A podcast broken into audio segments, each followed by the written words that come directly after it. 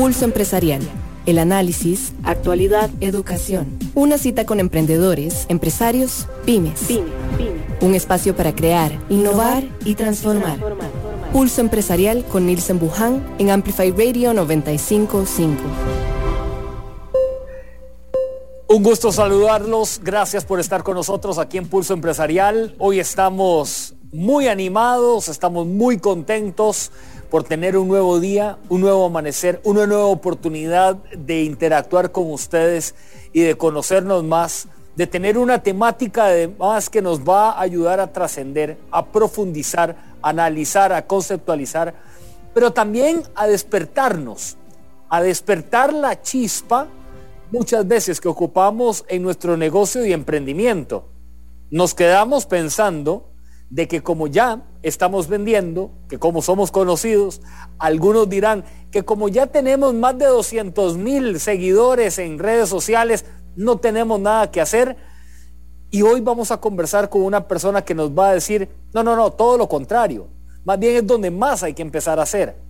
Algunos nos quedamos pensando en que las redes sociales transformaron nuestro negocio, pero nosotros no nos transformamos todavía. ¿Y a qué quiero ir con esto? En que todos los días nosotros tenemos la oportunidad para transformar nuestra mente en positivo y también transformar nuestro pensamiento en hacia dónde vamos a migrar y hacia dónde nos estamos enfocando hoy.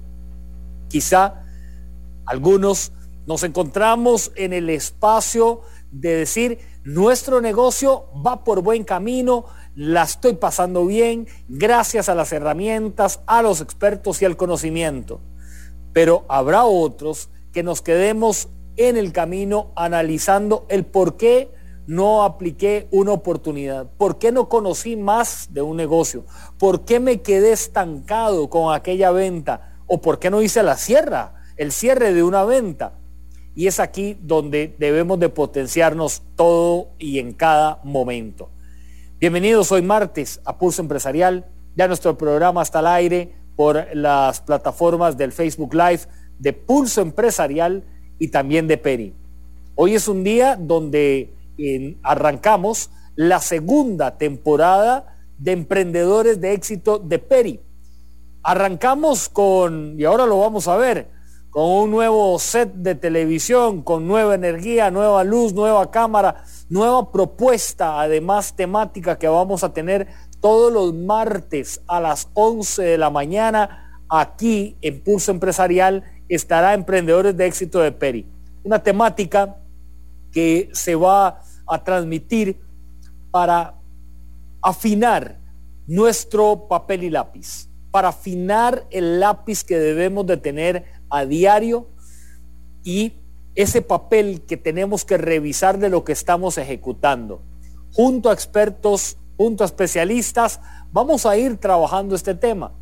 Porque en Emprendedores de Éxito de Peri, en la primera temporada, ya conocimos la realidad de emprendedores, de empresarios, que hoy no solamente son eh, negociantes, sino también son proveedores de este grupo de supermercado que es GESA.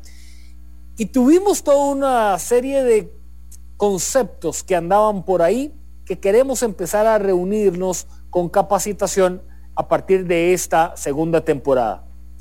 Es el momento justo ahora para que usted y yo logremos dimensionar lo que estamos haciendo.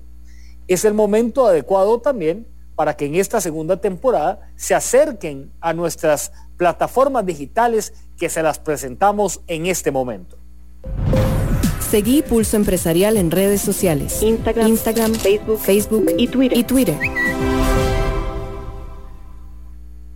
Aquí es donde conversamos de lunes a domingo. Aquí es donde tenemos esa amplia, nutrida conversación de lunes a domingo que ustedes y yo pues nos podemos sentar a dialogar. Los domingos a las 4 de la tarde su cita es en Canal 8 Multimedios. Este domingo nos va a acompañar Yao Chávez.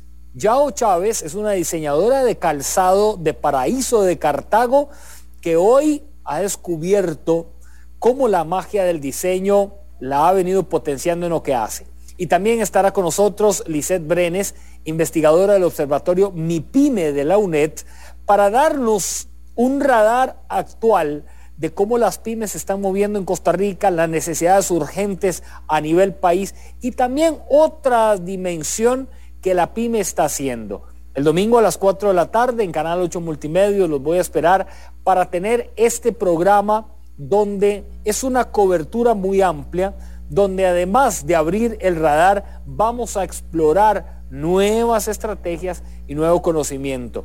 Ustedes ponen el Canal 8 a partir de las 4 de la tarde y ahí nos sentamos para conversar con todos ustedes. Hoy que arrancamos esta segunda temporada de Emprendedores de Éxito de Peri, es bien importante empezar a ir, eh, pues de alguna u otra manera, teniendo el papel y el lápiz eh, muy, muy cerca, muy, muy de lleno y muy prestos para actuar. Así que presentamos nuestro segmento de inmediato. Peri presenta De Emprendedor a Empresario. Impulso Empresarial. Peri es su aliado en el ahorro. Muy bien. Bueno, ah, hemos invitado a Álvaro Rojas. Álvaro Rojas es actualmente el gerente general del Centro de Convenciones de Costa Rica, que está ubicado allá por la autopista General Cañas, pero además es escritor, es emprendedor y es empresario. No sé si los di en el orden, yo creo que no, no primero no empezó como escritor, pero sí como emprendedor, empresario y escritor. Creo que por ahí andan las tres E hoy curiosamente se unen las tres en, en, este ejercicio. Álvaro, gusto de tenerte, bienvenido. Estimado Nilce, muchas gracias a todas las personas que nos ven y nos escuchan en este espacio, que me parece muy enriquecedor, como siempre, conversar con hoy vos. Hoy arrancamos segunda temporada. Ok, estamos empezando apenas. No, no, con usted eh, estamos inaugurando el, aquí el, el... Vea, digamos, al final esto es televisión y radio entonces estamos en, en 95.5 en Amplify, estamos en televisión, en las redes sociales, hoy arrancando la segunda temporada y lo queremos hacer Álvaro con un título que escribimos por ahí, ser proactivo mm. no es pecado. Ser proactivo yo lo definía en esto de qué podemos hacer para mejorar cosas, mejorar procesos. Creo que te ha pasado también como en la vida de emprendedor que has visto casos que uno dice, mira, qué lástima, tal vez si se hubiera movido un poquito más le hubiera salido mejor. Sí, eh, yo creo que hay que empezar a definir el concepto, porque hay como un error conceptual detrás de la proactividad, porque se interpreta que una persona proactiva es aquella persona que hace muchas cosas, ¿verdad? Al mismo tiempo, o que es una persona muy dinámica. Usted puede ser una persona muy dinámica, hacer muchas cosas y no necesariamente ser proactivo. La definición de proactividad se basa en dos elementos fundamentales y es tener iniciativa y capacidad. Iniciativa y capacidad para qué? Para anticiparse a lo que viene en el futuro. Y ese es, la, es el tema de la proactividad. Y en el tema del emprendimiento es fundamental anticiparse al futuro porque normalmente los emprendedores somos, como dicen popularmente, soila, ¿verdad? Tenemos que hacer de todo. Y no, ser, proactivo y ser de, hacer de todo no necesariamente pega con la productividad. Usted puede hacer muchas cosas y no estar generando resultados, pero sí estarse agotando. Y aquí entra esa frase de que los emprendedores tenemos que trabajar inteligente y no necesariamente fuerte. Todo el mundo dice, es que trabajo muy fuerte pero no tengo resultados, pero hay que trabajar inteligente. Entonces, para poner en la mesa es iniciativa y capacidad para poder anticiparse al futuro. Esa mezcla, Álvaro, de iniciativa, capacidad, de proactividad y producción, eh, del Zoila y resultado, te lo dejo de último porque no es el Zoila el que nos va a llevar a tener el rendimiento y el resultado futuro. ¿Cómo ir construyéndolo en el tiempo? Álvaro, ¿será más un, soltar mentalmente, soltar amarras, delegar? Ese es un proceso interesante. Yo creo que lo primero que tenemos que tener claro es cuáles son los objetivos dependiendo de cada etapa del emprendimiento. Y eso es fundamental, porque a veces hay varias personas en el emprendimiento y usted le pregunta a cada una cuál es el objetivo de este emprendimiento y si no está definido te van a dar definiciones diferentes muy similares, pero definiciones diferentes. Y el objetivo es lo que hace que todos los recursos vayan enfocados hacia esa consecución del objetivo.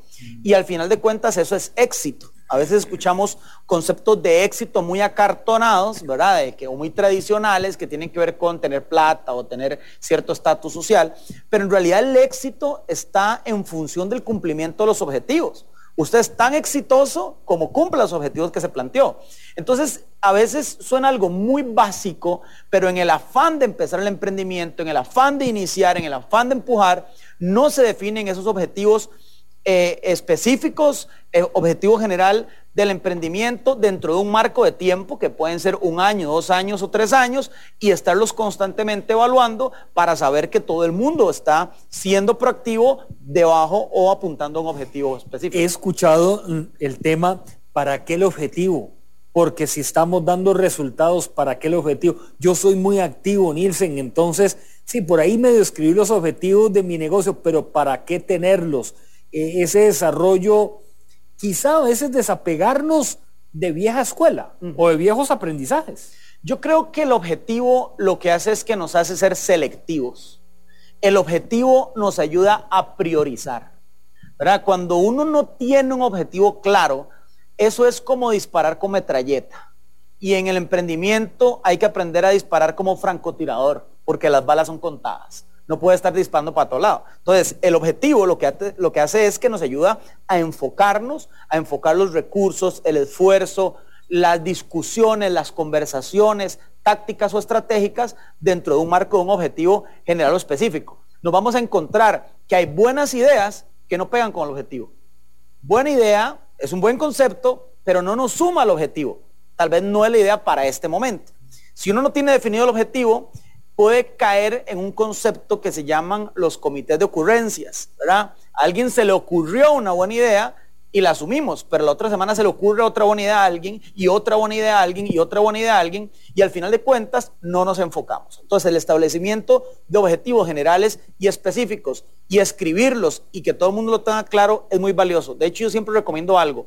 Cuando hay reuniones de alineamiento estratégico o de creación de estratégica, lo más importante a veces es empezar con el objetivo. Se vuelve a poner en un slide de una presentación y eso nos ayuda como otra vez volver al objetivo porque en la dinámica de la operación se empieza como a transgiversar y que nos lleven al objetivo es, algo muy importante para poder focalizar los recursos y la energía en generar resultados. Esta mañana compartimos con Álvaro Rojas, eh, quien es eh, el gerente general del Centro de Convenciones y también escritor y em, emprendedor. Ahora hablamos con Álvaro a hablar de la parte de, emprendedor y, empresario. Álvaro, ser proactivo no es un pecado. La proactividad en tu equipo de trabajo, por ejemplo.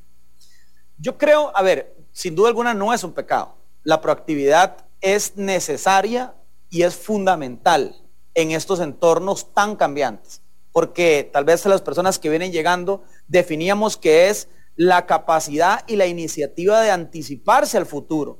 Y en un escenario donde el futuro cambia todos los días o todas las semanas o todos los meses, ser proactivo en anticipar el futuro es fundamental. Yo creo, eh, y lo he visto hablando del equipo de trabajo que me toca liderar en este momento, que el tema de la proactividad más bien se ha acentuado más. Nuestro gerente comercial, que vos lo conoces, Max, contiene una, una expresión que me encanta, que dice que necesitamos adaptabilidad en movimiento, ¿verdad? Adaptabilidad en movimiento, analicemos esa frase, qué, qué profundo, ¿verdad? Es adaptarse mientras el tema está moviéndose. Y esa dinámica yo creo que está presente en los emprendimientos. En los emprendimientos uno no se puede bajar, no, se, no puede detener el emprendimiento para replantear. Muchas veces el replanteamiento de objetivos, de recursos, de estrategias, de táctica tiene que hacerse paralelo a una dinámica operativa que no puede detenerse. Por lo cual, volviendo a la frase anterior, proactividad no es pecado, más bien es algo totalmente necesario en el emprendedor de hoy y tiene que estar en el ADN ligado a un objetivo como lo hablábamos antes. ¿Qué debe de tener, Álvaro, el emprendedor para, y que y levanta la mano y dice, yo no soy proactivo? O sea, de pronto quizá tenga una que otra cosa, pero del todo no lo soy. O sea, estoy emprendiendo y sí, y demás, pero, no, tengo como esa magia o esa chispa que le dirán a uno.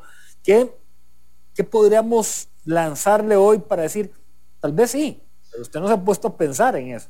Yo creo que una persona que hace ese análisis tiene algo más importante que la proactividad, que es el autoconocimiento.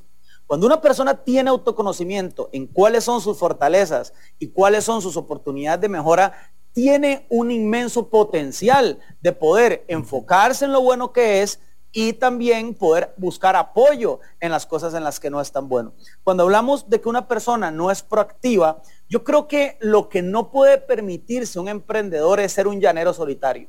Y tenemos que evitar ser llaneros solitarios. Pero a veces el emprendimiento genera eso. Soy el llanero solitario, soy el que hago todo, soy el que voy delante, pero nosotros tenemos que rodearnos de personas que puedan aprender de nuestras fortalezas, pero que puedan complementar nuestras oportunidades de mejora. Entonces, si uno considera que uno no es una persona proactiva, que se vale, o sea, se vale no serlo, uno no puede ser bueno en todo, ni puede tener todas las habilidades, ni todas las competencias, rodearse de personas proactivas genera un gran valor. Y yo he escuchado muchas personas que se acercan a uno y le dicen, mira, tengo una idea, te la quiero comentar para, para ver tu opinión o tu perspectiva es una persona que se nutre de otras perspectivas, de otras opiniones, de otros conceptos y al final de cuentas, vuelvo a la expresión inicial, no trabaja fuerte. El llanero solitario trabaja fuerte. El que se rodea de gente trabaja inteligente porque también capitaliza el conocimiento y la experiencia que tienen otras personas. Entonces, si no es proactivo, busca pues eh, juntarse con personas proactivas que le puedan ayudar a alimentar sus ideas. En esto de, juntar elementos en algún momento tuve una conversación con un empresario ya de la zona de San Carlos que me comentaba, me dicen, vieras que me ha costado sentarme en la mesa con mi grupo porque yo quería la idea y yo me enfrascaba y era mi idea y no quería soltar. Y por ahí dentro del equipo habían personas que compartían ciertos conceptos, buenos proyectos, pero los amarraba. Soltar. Álvaro decirle a la otra persona, reposar esa idea en Álvaro, si Álvaro la construye, puede hacer que le vaya bien, pero ese soltar, empujar a esa persona a hacerlo, cómo inspirarlo o, llevarlo por ese camino. Yo creo que, a ver, todos los emprendimientos, todas las empresas tienen algo que se llama cultura organizacional. Es algo que aunque usted lo trabaje o no lo trabaje, se genera por osmosis. El solo hecho de juntar personas a trabajar genera una cultura organizacional. Y digo esto porque yo creo que los emprendimientos deberían tener una cultura organizacional estimulada por su líder y por su equipo eh, directivo, las personas que estén a cargo, que esté orientada a un concepto que se llama la dialéctica. La dialéctica es esta dinámica donde vos tenés una tesis, yo tengo una antítesis, las confrontamos y juntos sacamos una síntesis. Pero cuando la persona que es dueña del emprendimiento tiene la verdad absoluta, una voz hegemónica que no puede ser cuestionada, es, genera un, ambiente muy, muy riesgoso, ¿verdad? Porque quiere decir que solo una idea, una cabeza piensa, solo una cabeza tiene la verdad y eso hace que el margen de error sea muy amplio. Pero cuando se genera una cultura organizacional donde mis ideas están sometidas a escrutinio, mis ideas están sometidas a mejores opiniones o opiniones diferentes, donde yo tengo la actitud de reflexionar, de ser flexible, de poner una idea, pero vos diste una perspectiva que yo no había visto y poder moldear esa idea, cuando eso se hace de forma genuina y se entiende, la empresa o el emprendimiento tiene una oportunidad de crecimiento enorme, porque al final de cuentas las ideas y los conceptos se ven alimentados de varias personas. El emprendedor a veces tiene esta, esta piel, ¿verdad? De que fue el que inició, que fue el que hizo, el que tiene la idea, y se aferra a esa iniciativa y no permite generar dinámica de conversación, ¿verdad? Es más, el equipo a veces le cuestiona. Se dijo que vamos para la derecha, vamos para la derecha. Y esa es una posición muy, muy, muy peligrosa, porque al final de cuentas, eh, uno tiene que entender que el emprendimiento es un cubo y que uno ve solo una cara del cubo. Y con esto termino esta parte. Por ahí alguien decía en una empresa que la visión que tiene el gerente general es muy diferente a la visión que tiene un jardinero sobre la misma empresa, pero lo más riesgoso es que las dos tienen verdad. O sea, las dos son visiones diferentes, pero son verdades de una misma empresa. Por eso generar esta cultura de conversación, de dinámica, de debate, donde se vale decir no estoy de acuerdo, donde se vale argumentar, el único beneficiado es el emprendimiento. En esto del, cubo, para tomar ese, ese caso y ponerlo en, el, en el plano de un negocio, muchas veces encontramos emprendedores y empresarios que las cuatro caras son las de él. Mm. Por más de que haya una persona que se la quiera pintar, entonces salió de la organización. Y uno le pregunta a esa persona, ¿por qué saliste de la organización? No, es que esto, que el otro, y no le parecía, y solo él, y solo él, y solo él. Al final quedan aislados algunos de estos casos, Álvaro, y ese triste porque compran el candado de una ferretería, se lo ponen, cerré el negocio. Álvaro, vieras que ya no lo tengo. La panadería la tuve que cerrar. ¿Por qué, don Juan? ¿Por qué, doña Lupe? Bueno, es que no, no nos daban los números. Revisando el cubo, no, no era que no daban los números, es que en todas las caras salía usted. Todo era lo mismo, ¿verdad? El pan cuadrado, porque ese es el que se vende, y no el baguette, por poner un ejemplo y la gente le pedía el baguette. Claro, yo creo que todos, o sea, siendo muy eh, reflexivos en el tema, o sea, todos hemos pasado por ahí. todos hemos pasado por ese proceso de que nos cuesta soltar, de que nos cuesta confiar en que alguien pueda hacer las cosas mejor que yo o igual que yo, ¿verdad? De ese proceso de orientación. Es, es una etapa normal y en el emprendimiento aún más porque el emprendimiento está estimulado bajo este estigma de quiero ser mi propio jefe. Yo en, el nuevo libro que estoy publicando hablo de ese tema de el poder y la autoridad dentro de esta nueva década y digo que todas las personas que tienen una posición de liderazgo deberían estar sometidas a una autoridad mayor que les permita corregir, que le permita orientar, que le permita eh, reenfocar algunas cosas. Y el emprendedor tiene ese riesgo a veces es su única autoridad, no tiene a quién someterse. Y yo recomiendo, pues, en este libro que todos los emprendedores deberían al menos contar con un, grupo de consejeros, ¿verdad? Con dos, tres personas que sean su grupo de consejeros, que cada cierto tiempo se pueda reunir con ellos y exponerle los planes de la organización. Y siempre tener esa cultura de rendición de cuentas, rendición de cuentas, rendición de cuentas, que genere una atmósfera de estabilidad, de seguridad eh, de orientación, porque a veces los emprendedores son los que ven las cuatro caras del cubo o de, lo, que queramos hacer, o las seis caras o, todo lo que queramos desarrollar, porque a veces son los que venden, son los que compran, son los que facturan, son los que cobran, Y tienen esa, esa, em, esa múltiple eh, dinámicas en la organización y después cuando tienen que ceder, les cuesta mucho dejar que otra persona tome la iniciativa en un área que ellos manejaban. Álvaro Rojas con nosotros esta mañana aquí en Pulso Empresarial en Emprendedores de, Éxito de Peri, la segunda temporada de Emprendedores de Éxito de Peri que arrancamos hoy con todos ustedes. Los martes se van a ubicar a las 11 de la mañana aquí por Amplify 955 y vamos a tener nuestro programa que es transmitido en las redes sociales a las personas que están ya en sintonía de nuestra transmisión en el Facebook Live de Peri y también de Pulso Empresarial. Gracias por seguirnos. Nos pueden dejar sus comentarios, compartir ideas para nosotros también traerlas acá y ponerlas en la mesa de conversación los martes a las 11 que es eh, Emprendedores de Éxito de Peri desde los estudios de televisión de Peri. Álvaro, hay una parte en ser proactivo que no es un pecado, que es nuestro tema central de conversación. En la proactividad, el orden no distraernos muchas veces por lo que vino Álvaro y me dijo, Nielsen, eh, cambiale el color a la taza, yo creo que te va mejor en rojo que en azul, eh, y nos empezamos a distraer. Al final, algunos emprendedores resulta ser que no tienen, no hicieron nada, porque se pasaron como muy distraídos en ese orden. ¿Cómo lograr tener ese orden? Y también de tu experiencia hoy gerenciando un centro de convenciones, para nada un tema menor que ha pasado por diferentes filtros. ¿Qué te ha servido?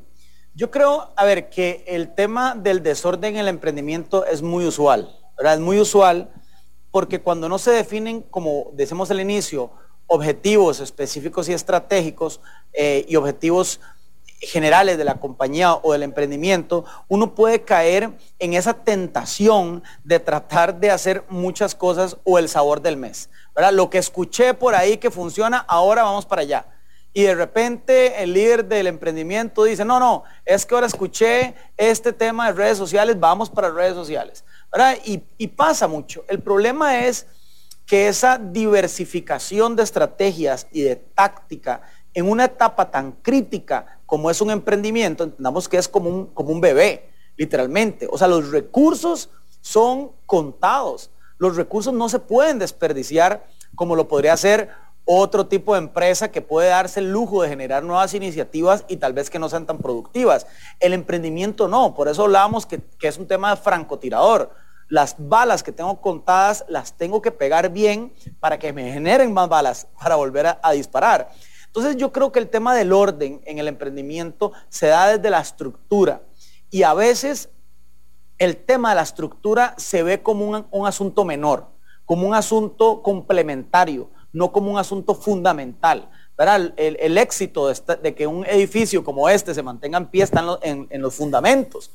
Y los fundamentos son realmente el éxito de un emprendimiento. Un ejemplo claro, hay montones de emprendimientos de personas que se juntan y no tienen claro cómo se van a distribuir las utilidades, cómo se van a distribuir eh, las funciones, quién hace qué y quién hace qué, dónde llega mi línea de autoridad y dónde llega mi línea de acción. Y Eso es muy común, Álvaro. muy común. Muy común. Perdón ahí el paréntesis para abrir.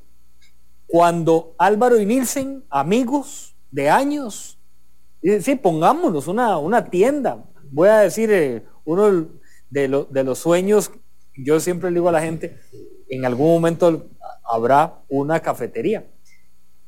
Y luego decimos, ya llegan las ganancias. Y levanta la mano Álvaro, me dicen, ¿qué me toca a mí? ¿Cómo? ¿Cómo que me toca a mí? no, nada. Y entonces el otro, y empieza ese asunto, Álvaro, pero complejo, complicado. A mí me tocaba, vos me dijiste, aquella vez que tomamos café en la servilleta, de esa servilleta la boté a bueno salado, ahí venía escrito esto y lo otro. Y somos amigos. Una vez me decía una, persona, Nil se me va a poner un negocio. ¿Con quién? Con mi mejor amigo. Tené cuidado. ¿Cómo, cómo, cómo? ¿Es mi mejor amigo? No, no. Hacelo, pero por escrito. Ah, no, pero es mi mejor amigo. Lo vi al tiempo, Álvaro ya no era mejor amigo. Claro. No era enemigo, pero dejó de ser amigo. Yo creo que, a ver, si usted no se puede poner de acuerdo cuando no hay plata, ponerse de acuerdo cuando hay plata por medio es más difícil todavía. Y, volvamos al tema del fundamento. A veces esas conversaciones eh, no se tienen por el afán de empezar el emprendimiento, ¿verdad? por el afán de, de generar y no se hace esta estructura.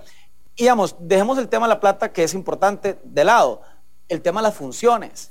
Entonces ya en la dinámica te empezás a meter en cosas que son mías, a generar contraórdenes contra el personal y empezamos a tener problemas operativos que lo único que dañan es el emprendimiento, porque el emprendimiento está en una etapa donde no se puede dar el lujo de tener esos desatinos. Y, no, y eso normalmente pasa porque desde el inicio no se establece pues ese fundamento claro de cuáles son las actividades, cuáles son los roles, cuál es el financiamiento que va a poner cada uno, o por ejemplo, el tema de las utilidades, ¿verdad? ¿Cómo funcionan las utilidades? Porque si vos metes un gasto tuyo salarial de 5 mil dólares, después yo voy a decir, no, es que no nos vamos a distribuir las utilidades mitad y mitad si vos ya tuviste un salario de 5 mil dólares por mes.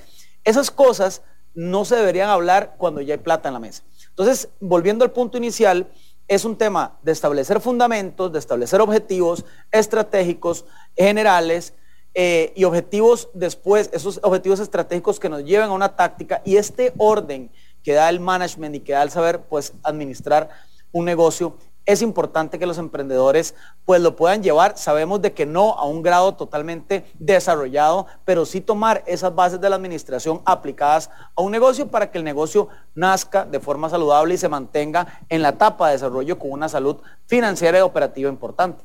Álvaro, vamos a hacer aquí una pausa para regresar en la conversación de esta mañana El, el, proactivo, muy bien, lo tengo incorporado, o yo soy proactivo, pero quiero empezar a hacer alianzas, quiero buscar aliados para potenciar lo que estoy desarrollando, cómo lograrlo, cómo acercarse, por ejemplo, a una empresa y decir, aquí vengo, ¿Qué, dinámica hay que tener, cómo darle sustento a mi negocio. De esto y más vamos a conversar con Álvaro Rojas esta mañana aquí en Emprendedores de Éxito de Peri, nuestra segunda temporada que arrancamos hoy martes desde los estudios de Peri, aquí en, en Montelimar, que los acompañamos todos los martes. Ya volvemos, no se separe. Una pausa. En instantes regresamos con Pulso Empresarial, por Amplify Radio 955. Llegó el crédito hipotecario a tu medida de Coopeande. Úsalo en lo que querás. Compra de vivienda, lote, construcción, remodelación, consolidación de deudas y más. Tasa fija primeros dos años y cuota por millón de 6.620 colones. Vení, estamos abiertos a todo público. Aplican condiciones. La tecnología nunca ha estado tan cerca de vos. Somos Walk Software Brindamos soluciones empresariales, software en punto de venta, licenciamiento de Microsoft, creación y desarrollo web y mucho más. Contáctenos 401301 y en redes sociales como Walk Software. Innova y crece con nosotros.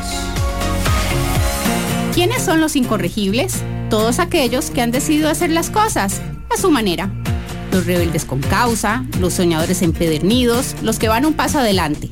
Soy Esther Lev y los espero los jueves a las 5 de la tarde en Los Incorregibles por Amplify Radio 955.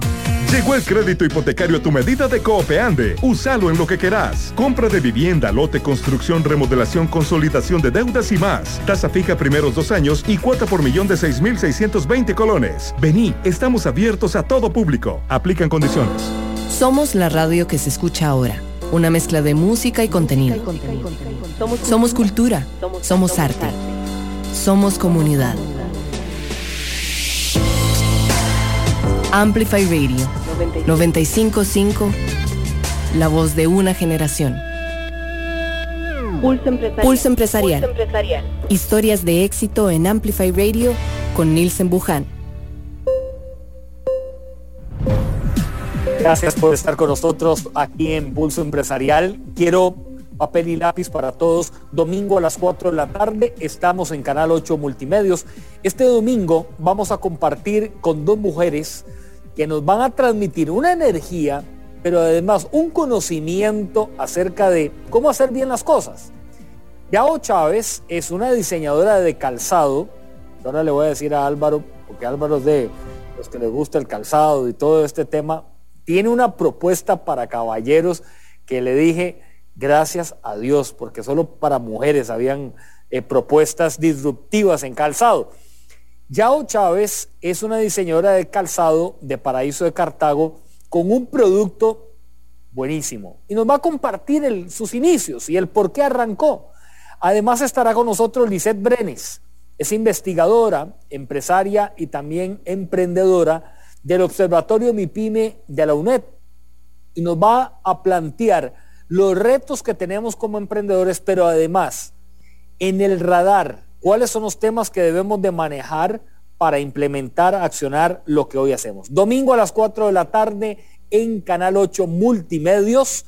Gracias a Multimedios, de verdad, por esta gran oportunidad, este espacio que tenemos todos los domingos a las 4 de la tarde para compartir con ustedes. Si Yao, te comento, es una diseñadora del calzado y yo le dije, por favor, haga una propuesta para caballeros.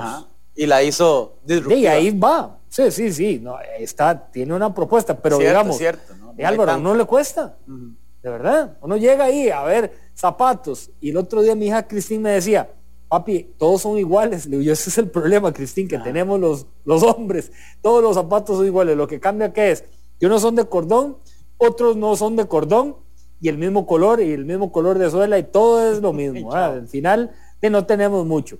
En esto, conversando con Álvaro Rojas, gerente general del Centro de Convenciones de Costa Rica, escritor y emprendedor, se abre, eh, Álvaro, que la proactividad hay algunos elementos muy buenos, los conversamos ahora en, el inicio, pero llegamos a buscar alianzas. Por ejemplo, llego y toco la puerta del centro de convenciones y yo digo, buenas, tengo esto, me dedico a lo siguiente y todo lo demás. ¿Qué desarman ustedes para saber si, si sí o si no? ¿O qué debemos de ir previamente analizando antes de llegar a tocar esa puerta? Yo creo que el emprendedor tiene que tener claro en qué etapa del emprendimiento está. Hay etapas para buscar alianzas y hay etapas para desarrollar el producto. Lo más importante, me parece a mí, es que el emprendedor tenga una claridad a futuro cuando quiere buscar una alianza. Busquemos, pensemos en alguien que quiere invertir en su negocio, una empresa que quiere absorber parte de las acciones de ese emprendimiento y entendamos que esto es un negocio. O sea, ya cuando vamos a pasar de emprendimiento ¿verdad? a empresario, como decía el titular, es importante tener capacidad y visión a futuro. Por eso hablábamos que proactividad es iniciativa y capacidad de anticiparse al futuro. Y esto tiene que ver, eh, y lo digo porque muchas de, las, de los emprendimientos no tienen o no llegan con una propuesta de responder preguntas de cuáles son sus proyecciones a los próximos cinco años, cuáles son nuevos nichos de mercado a explorar, cuáles son eh, su distribución en temas de ventas, cuáles son sus productos más vendidos, los menos vendidos, cuáles son sus productos más rentables y los menos rentables, que a veces el más vendido no es el más rentable. Y un cruce de información, de estadística, que lo que hace es que le da peso a la propuesta porque entendamos que alguien que va a invertir o alguien que va a ser parte de un emprendimiento necesita tener claridad, no de lo que está pasando hoy, sino que el negocio se puede sostener a futuro. Esa es la garantía que un emprendedor pues debería darle a alguien para buscar una alianza. Entonces, lo he vivido en dos cosas. Primero, entender si están en esa etapa y segundo, poder recopilar toda aquella data, que una parte es recopilar la data y otra cosa es interpretar esa data. A veces usted tiene la data, pero no la sabe interpretar o no la sabe poner en proyecciones a futuro. Pero cuando usted logra hacer eso, logra tener información, tener data, analizarla, interpretarla y ponerla en un contexto a futuro, usted tiene un escenario, si los números dan, ¿verdad? Un escenario ideal para poder poner sobre la mesa una propuesta concreta para que alguien llegue a ser un aliado, llegue a ser un socio o llegue a ser partícipe del emprendimiento en la etapa en la que, en la que el emprendedor decida que está listo para dar ese salto. Estamos en etapas país importantes, Álvaro. La política, no es que aquí vamos a venir a hablar de política, pero la política en el radar de un emprendedor es vital. Yo digo que sí influye, totalmente influye, porque vamos a tener cambios económicos, de educación, de actividades eh, de, otro, de otro tipo que influyen. Tenemos también hoy cambios importantes a nivel internacional que influyen como emprendedor y estos dos elementos que menciono en la proactividad de lo que realizo tiene un efecto también. Mm. Así es como me voy a mover Así es como voy a llegar a cierto cantón o a cierto distrito o a la pulpería de la esquina o al negocio o a la empresa para ver qué, movimiento. ¿Has podido tener la oportunidad de, de ver estos comportamientos y decir, eh, quiero, quiero ver cómo, cómo, cómo avanza el sector, en qué estarán pensando los emprendedores y empresarios para yo eh, guiar o, aportar ahí? Yo creo que es, es un elemento fundamental porque en el emprendimiento la mayoría de nosotros corremos el riesgo de estar tan sumergidos en la operación y, no, y no, que eso no nos permite tener una perspectiva más global de la industria en la cual opera nuestro emprendimiento. ¿verdad? Porque una cosa es el emprendimiento, otra cosa es el mercado local y otra cosa es la industria como tal en la cual, en la cual opera. Y muchas veces el emprendedor está tan sumergido en la, dinámica operativa, en el día a día, que es lo que le da de comer, que es lo que mantiene vivo el emprendimiento, ¿verdad? Que, que muchos de esos emprendedores en esta primera etapa son autoempleados. O sea, digo, si no salen a abrir la ferretería, la ferretería no se abre, porque son, eh, depende de ellos. Y eso lo que no les permite es tener perspectivas globales, que son fundamentales para el desarrollo del negocio. Y aquí hay facilidades como por ejemplo asociaciones, como por ejemplo colegios, eh, no sé, en caso del colegio médicos o el colegio que agrupan una serie de profesionales de esa industria que siempre es importante tener cerca. Ese networking, ese poder conversar. Y les cuento, obviamente guardando las distancias de un emprendimiento, que con el Centro de Convenciones participamos en octubre del año pasado en, una, en un congreso mundial donde hay varios actores del sector en Cartagena, Colombia. Y en, uno de los cócteles sociales que tuvimos ahí, tuve la oportunidad de conversar con el gerente del Centro de Convenciones de Bogotá, de Ágora, el gerente del Centro de Convenciones de Panamá, recién abierto. Y aquí hay un concepto importante que el emprendedor debe subrayar que se llama competencia colaborativa. A veces pensamos que la, competencia es totalmente mala y usted está en una serie y yo otra, pero hay un concepto de competencia colaborativa, donde todos jugamos en una misma industria, sí, competimos, pero esa conversación fue tan valiosa para poder entender que lo que nosotros estábamos viviendo después de este tema de la pandemia y todas las restricciones no era un asunto solo nuestro, también los otros lo están viviendo, también los otros cómo lo están enfrentando, qué decisiones están tomando. Y eso solo se logra, como usted dice, saliéndose un poquito de la dinámica operativa, buscando otras perspectivas, teniendo otro tipo de conocimientos y una habilidad que es poder bajar todo eso a tierra en nuestro emprendimiento, ¿verdad? Porque puede quedarse ahí en información en el aire, pero poder operativizarla es fundamental. Entonces, sí sacar esos tiempos y esos espacios, como dijimos anteriormente, de no ser llaneros solitarios, sino de tener otros colegas de otra industria que incluso son competencia, pero de forma colaborativa alimentan y apoyan el emprendimiento como tal. Voy a unarlo con la parte que hace abierto en tu carrera profesional y personal, que es ser escritor. Acá en Pulso Empresarial, reitero, la misión de un comunicador es educar e informar. Eso desde hace más de 20 años me lo inculcaron y he venido desarrollándolo, trabajándolo intensamente, más menos, pero esa es nuestra misión como comunicadores. Al lado de esto, viene una palabra que a algunos les retumba en el oído y no les gusta, que se llama la lectura. Practicar la lectura de, de temáticas muy diversas y leer. ¿Cuál ha sido esa experiencia, Álvaro?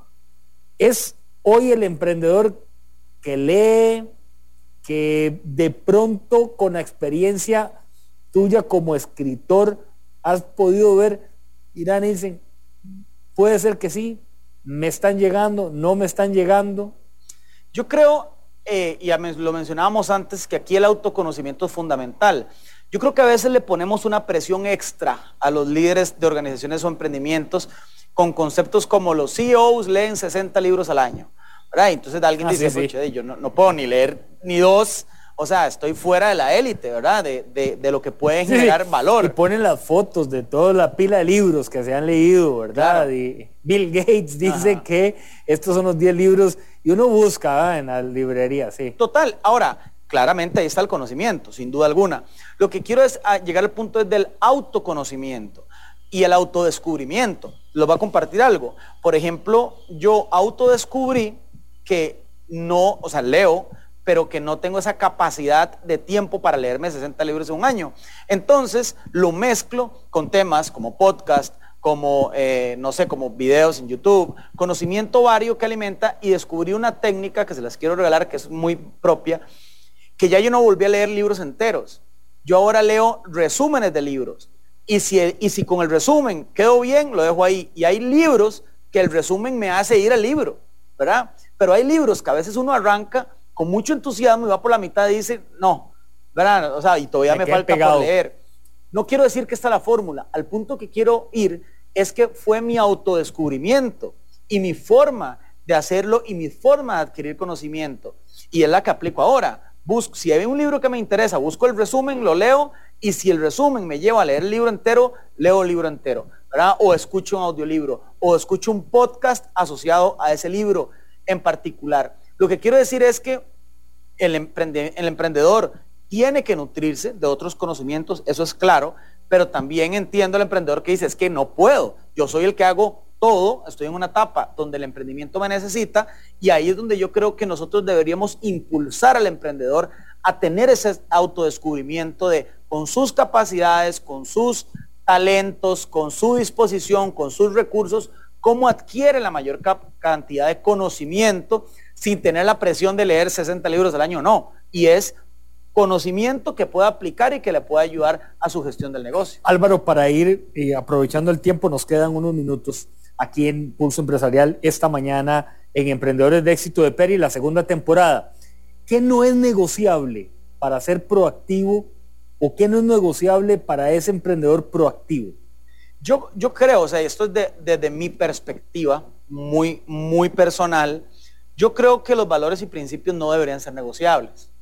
Em, y, yo sé que suena básico y suena trillado, pero a veces en un emprendimiento es entre la vida y la muerte, ¿verdad? Aceptar un soborno o aceptar no dar factura o aceptar eh, pagar sin recibir una factura o todos estos conceptos que es difícil porque en un emprendimiento dentro del marco ético, moral, lastimosamente tiene menos posibilidades de sobrevivir que uno que hace ciertas cosas por debajo de la mesa o fuera del, tema ético-moral. Pero creo y estoy convencido que la salud de un negocio, que la cultura organizacional se fortalece muchísimo más cuando el tema de los valores y los principios no son negociables. Y tenerlo claro es importantísimo para el desarrollo del negocio per se. Entonces, yo sé que no es una respuesta técnica, ¿verdad?, de algo puntual del negocio, pero sí creo que es el marco conceptual bajo el cual uno puede desarrollar un, emprendimiento saludable. Estás por lanzar el segundo libro. Estamos por lanzar el segundo libro. Así es. ¿Qué se, puede revelar? Puedo contar que ya está listo. El, primer libro, gracias a Dios, fue un éxito y agradezco mucho a, mi editorial Epic Book en, en, México, que fue el que me impulsó a hacer esto. El primer libro se llamaba este, ¿Y ahora quién podrá defendernos? que tuvimos el honor de compartirlo con vos en, ese momento en el Hotel Radisson. Fue número 3 en Amazon durante dos semanas en el tema de negocios.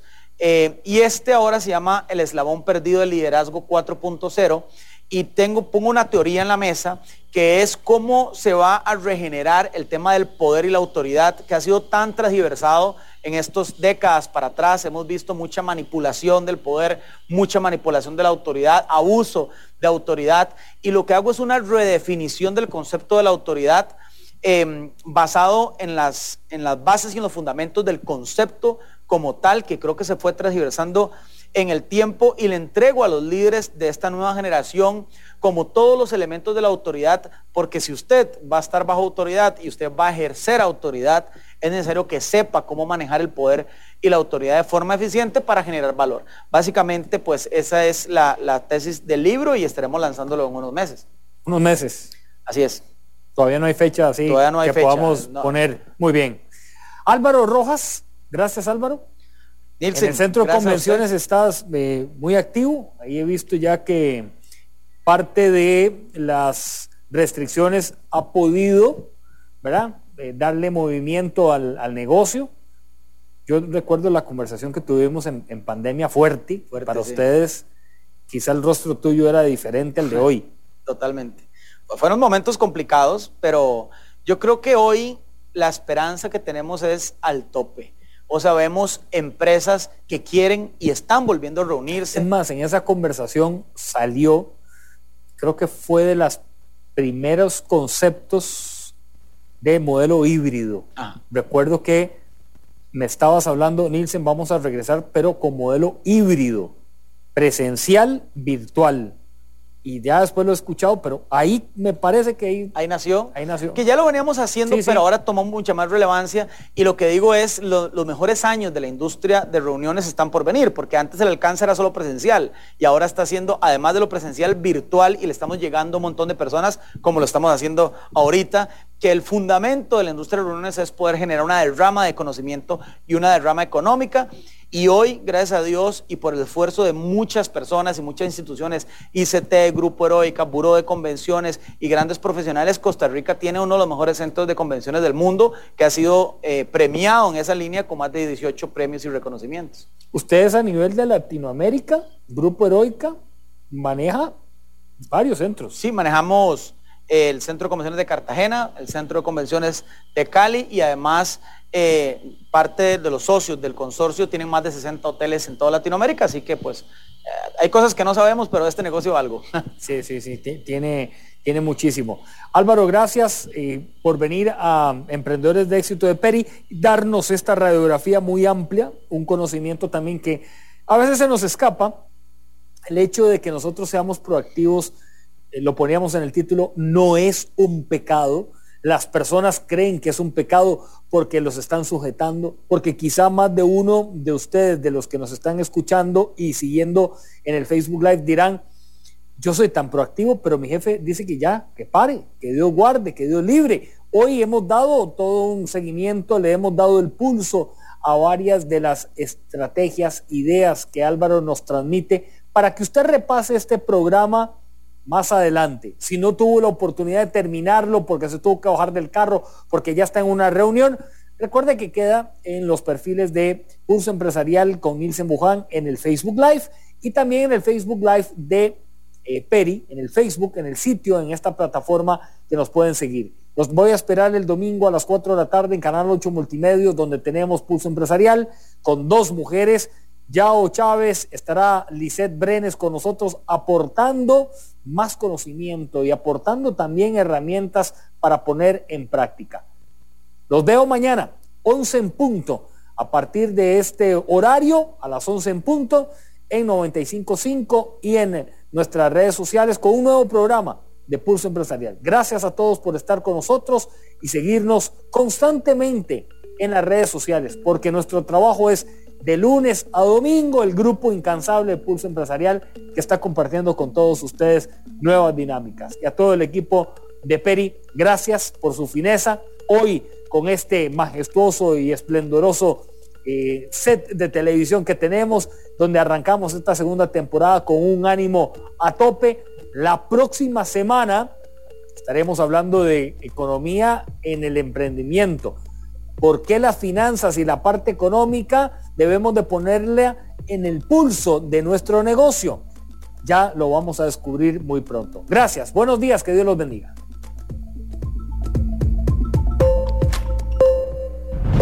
Historia diaria de experiencia, sueños, de esfuerzos, apoyos y obstáculos. Pulso empresarial con Nielsen Buján, de lunes a viernes a las 11 de la mañana, en Amplify Radio 955.